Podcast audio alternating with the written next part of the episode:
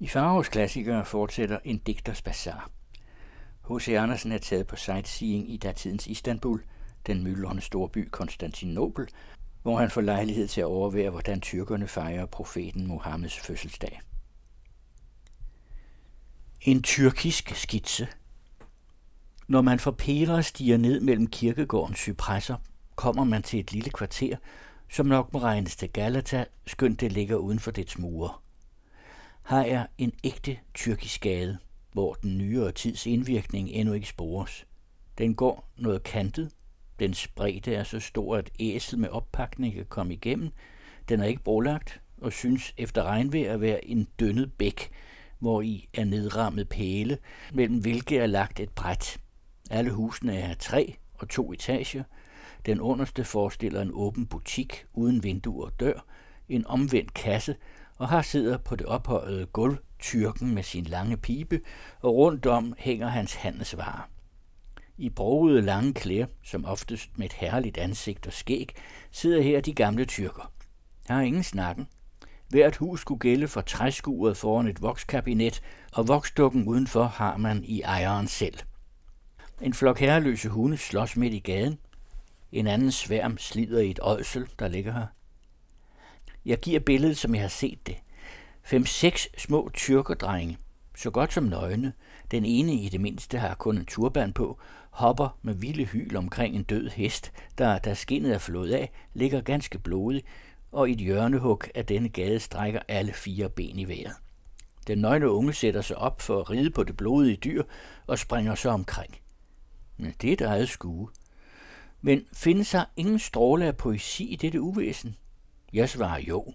thi jeg husker de store vinranker, der ved enkelte huse strækker deres tykke stamme op ad trævæggen og breder sig som et løvtag hen over gaden til naboens hus, som den pynter med sit grønt.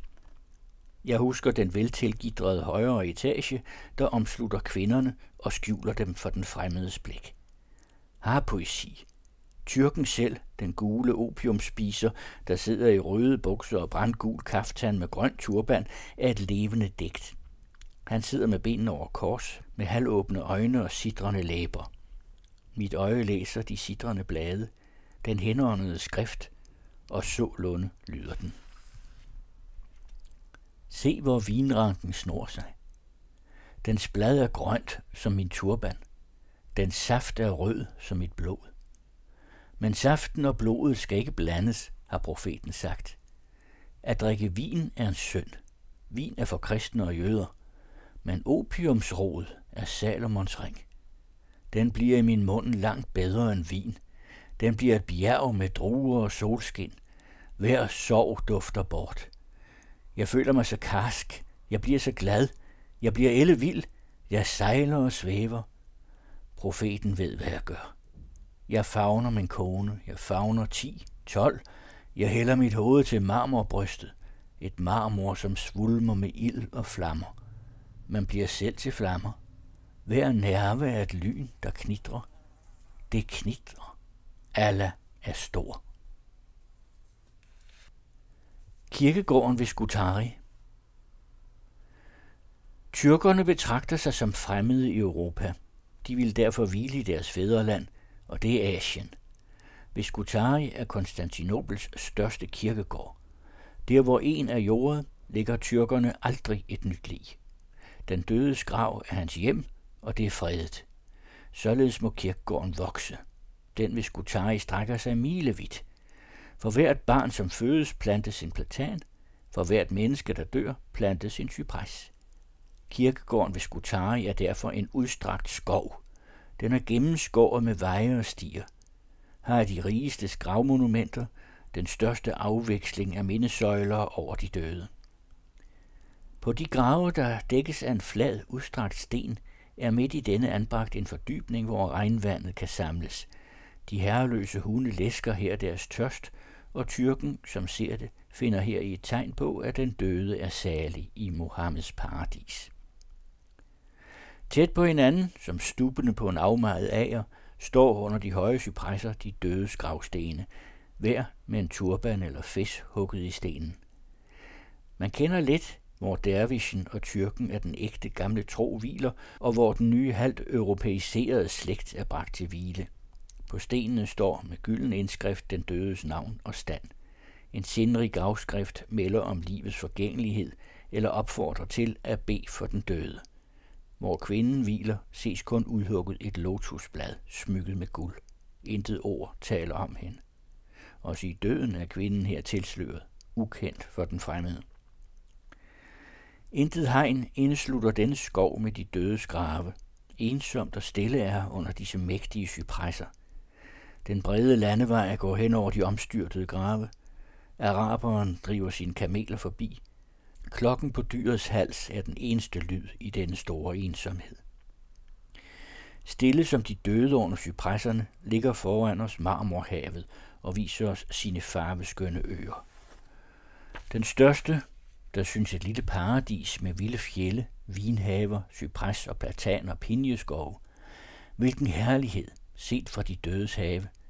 Denne herlighed var forvisningsstedet for styrtede kejsere, prinser og prinsesser under det byzantinske rige. I klostrene på disse øer måtte de sukke som fattige munke og nonner. Det er bedre hos de døde. Det forkrænkelige sover der, uden at drømme. Det evige stræber mod Gud. Hvilken stilhed. Mellem disse grave under cypresserne i den måneklare aften vil vi vandre her. Hvilke mørke træer. Natten slummer over gravene. Hvilken lysende himmel. Livet strømmer ud fra den. Hen over den ujævne vej bevæger sig et hvidt og rødt strålende punkt, som var det skinnende roser. Det er kun to papirslygter. En gammel tyrk holder dem i sin hånd, i det han rider gennem de dødes have. Han tænker ikke på de døde.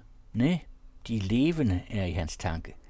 De smukke, de lystige kvinder i det hyggelige hjem, hvor han snart skal strække sine lemmer på de bløde hønder, spise den hele pilaf, dampe sin pibe, mens den yngste af konerne klapper hans kind, og de andre giver ham et skyggespil. En lystig komedie. Under de sorte cypresser mellem gravene tænker den gamle på livet, og livet er nydelse. Det er der stille. Nu høres fodtrin. Ingen lygte lyser. Ingen hest traver forbi. En knøs, ildfuld og stærk, dejlig som Ismail selv, da han trykkede sin første kvinde til sit hjerte, kommer der. Han kommer med samme tanke. Månen beskinner hans strålende ansigt. Han ønsker i elskov at skifte som den. Han ønsker at bygge sin rede i hvert hus og hvert krat. Som det glødende liv vandrer han over de dødes grave til et natligt stævne. Hvilke tanker flyver gennem hans sjæl? Ja, det er en tyrk. Der er stille i de dødes have. Der er stille i hytten ved Mara de Marmora.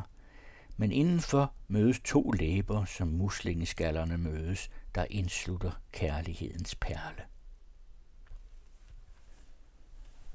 Mohammeds fødselsdag Den 4. maj er det profetens fødselsfest. Allerede aftenen forud begyndte festlighederne, og unægteligt den smukkeste del af den.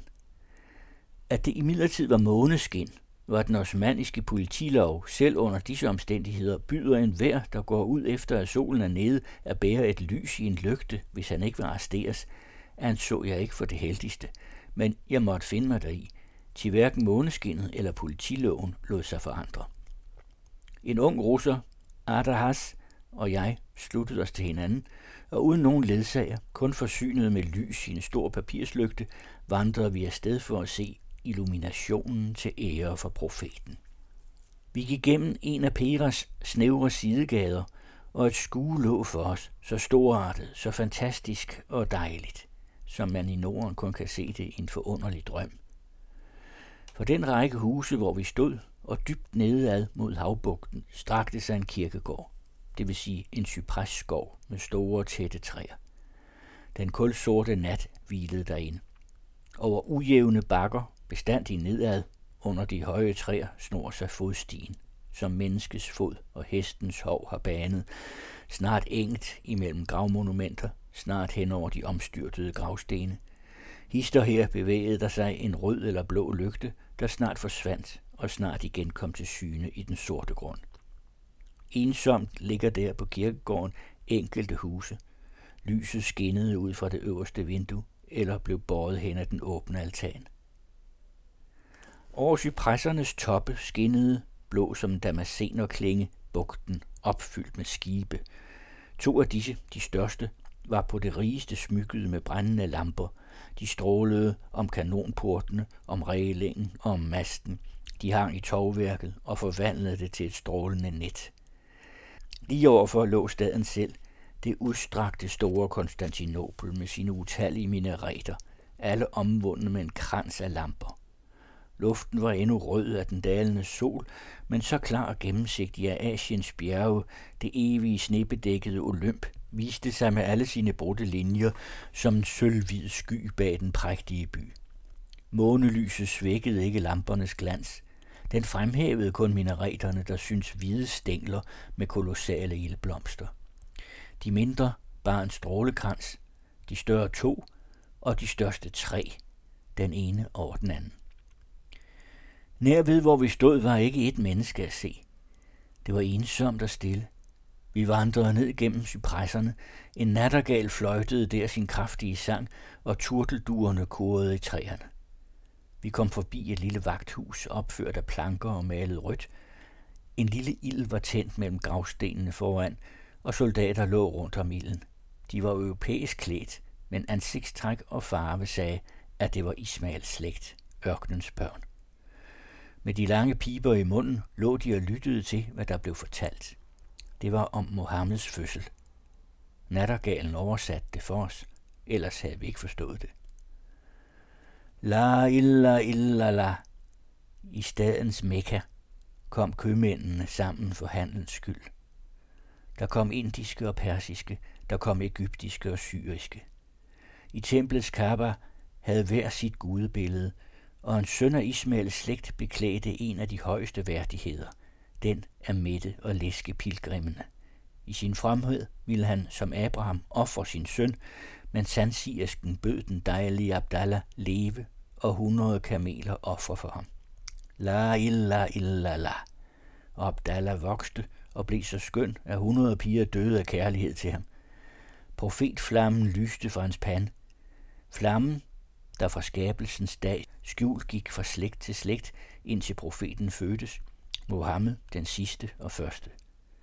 Sandsigersken Fatima så denne flamme, og hun bød hundrede kameler for hans favntag, men han trykkede Emina til sit bryst, og samme nat forsvandt profetflammen fra hans pande og brændte under Eminas hjerte. La illa illa la. Ni måneskifter gik, og aldrig havde jordens blomster duftet så sødt som i disse. Aldrig har frugten på grenene svulmet så saftfuldt. Der rystede klipperne. Søen Sava sank i jorden.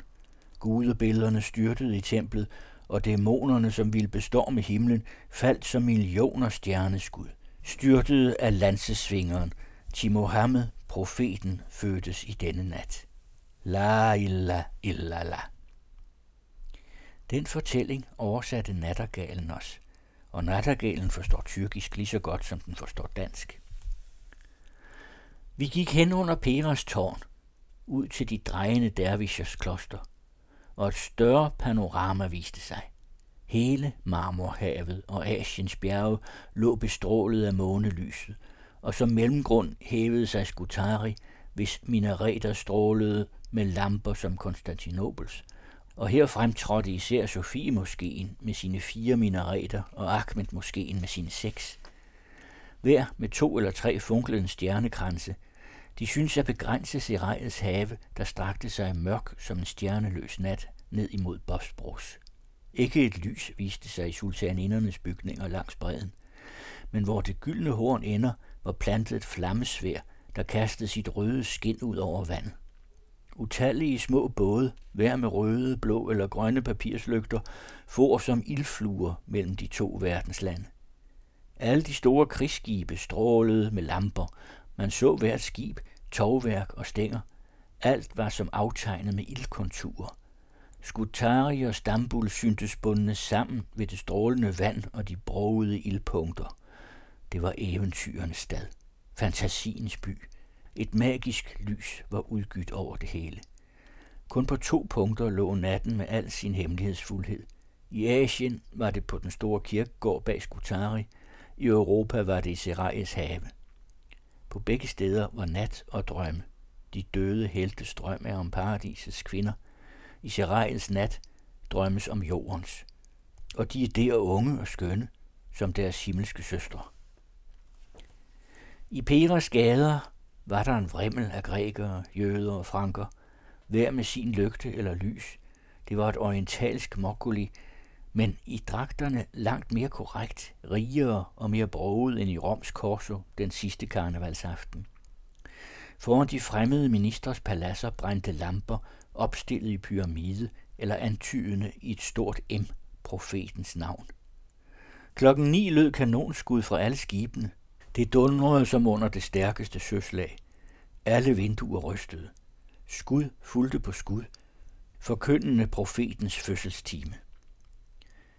Jeg sov ind under skyden og vågnede tidligt under den samme bulleren. Lystig musik af Rossini og Donizetti klang gennem gaderne. Tropperne marcherede afsted for at opstilles mellem Serail og Ahmed Moskeen, hvorhen sultanen i stor procession ville begive sig. Vores danske konsul Romani, en italiener, kom for at afhente mig.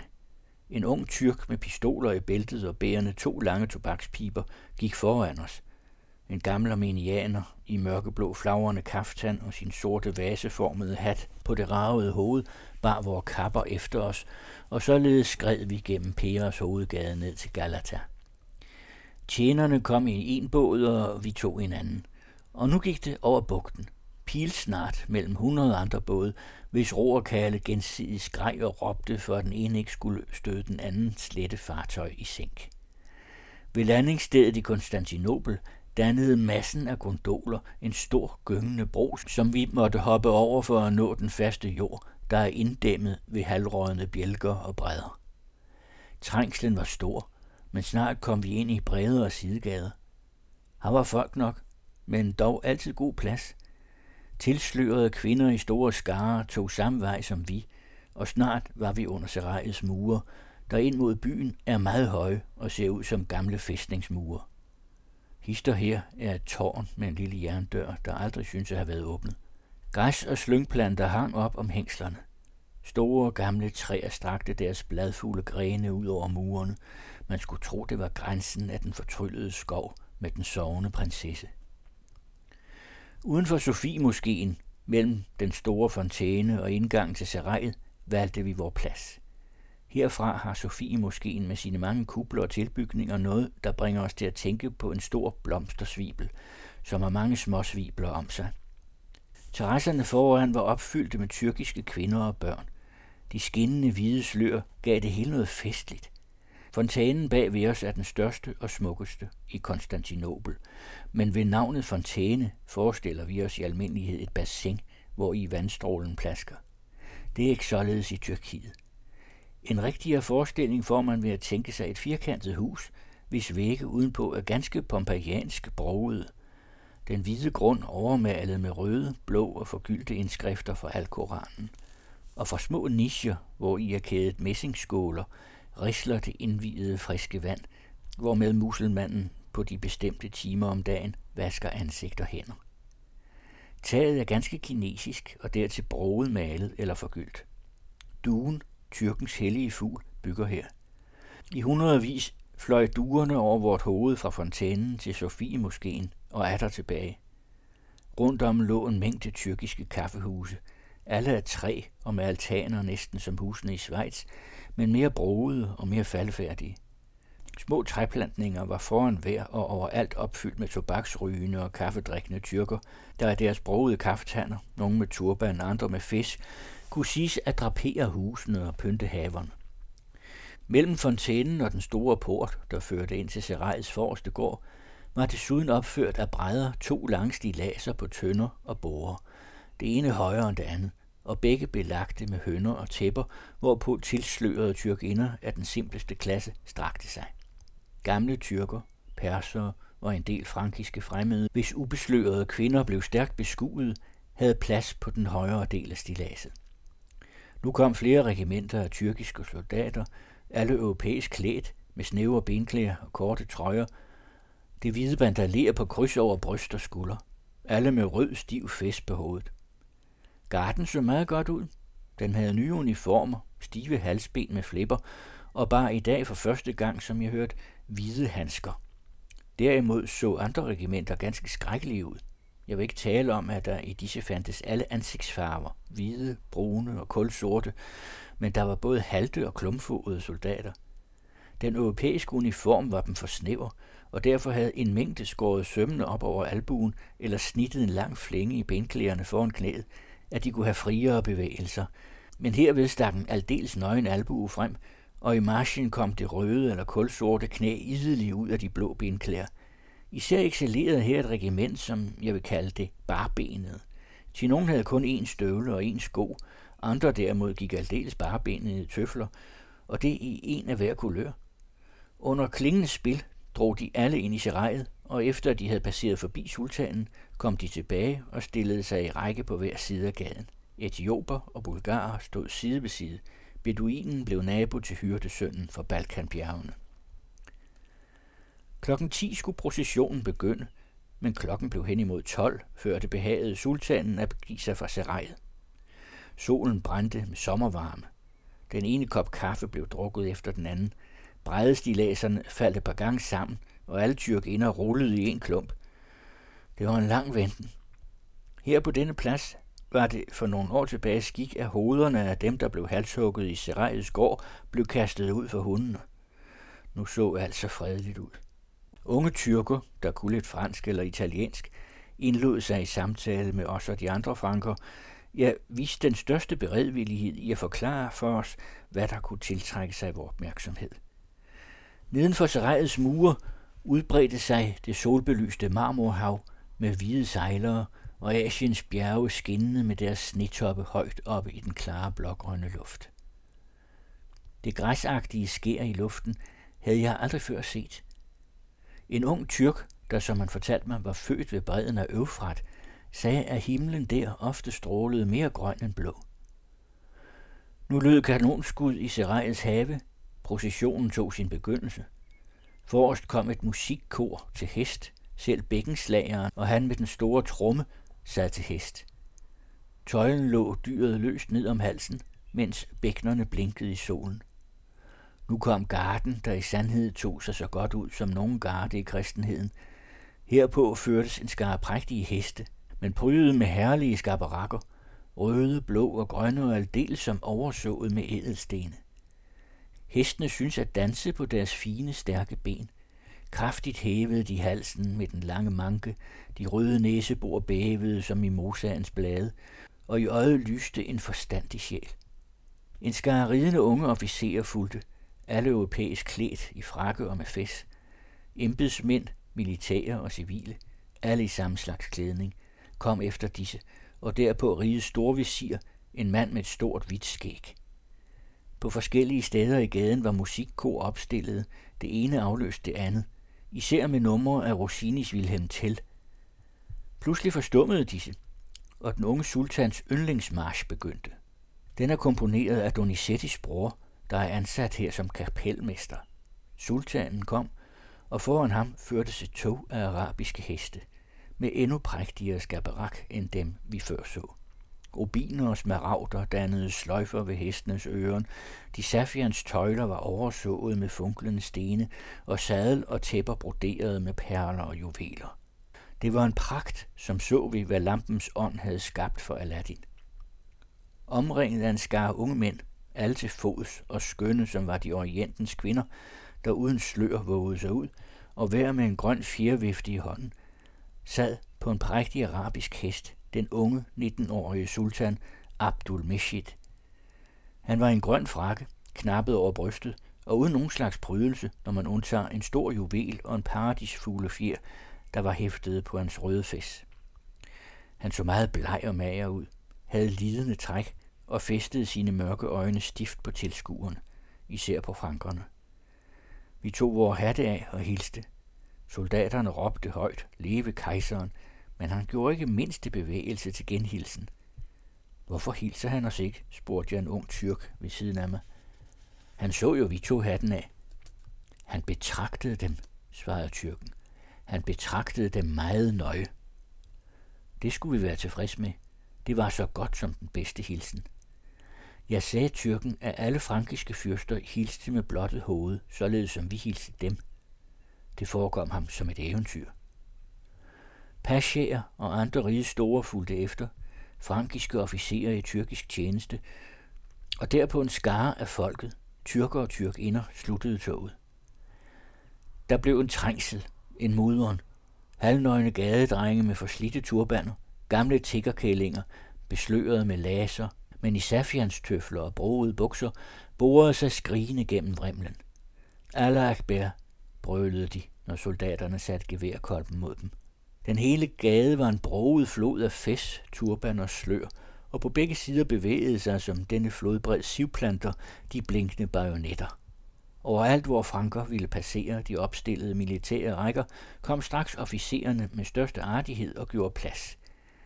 De drev deres trosbrødre til side, og disse stirrede på de hedrede franker, i det de gentog udråbet Allah Akbar. Jeg fortsætter næste uge med flere uddrag fra en digters bazar, hvor Anders nu tiltræder hjemrejsen fra Sorte Havet op ad Donau.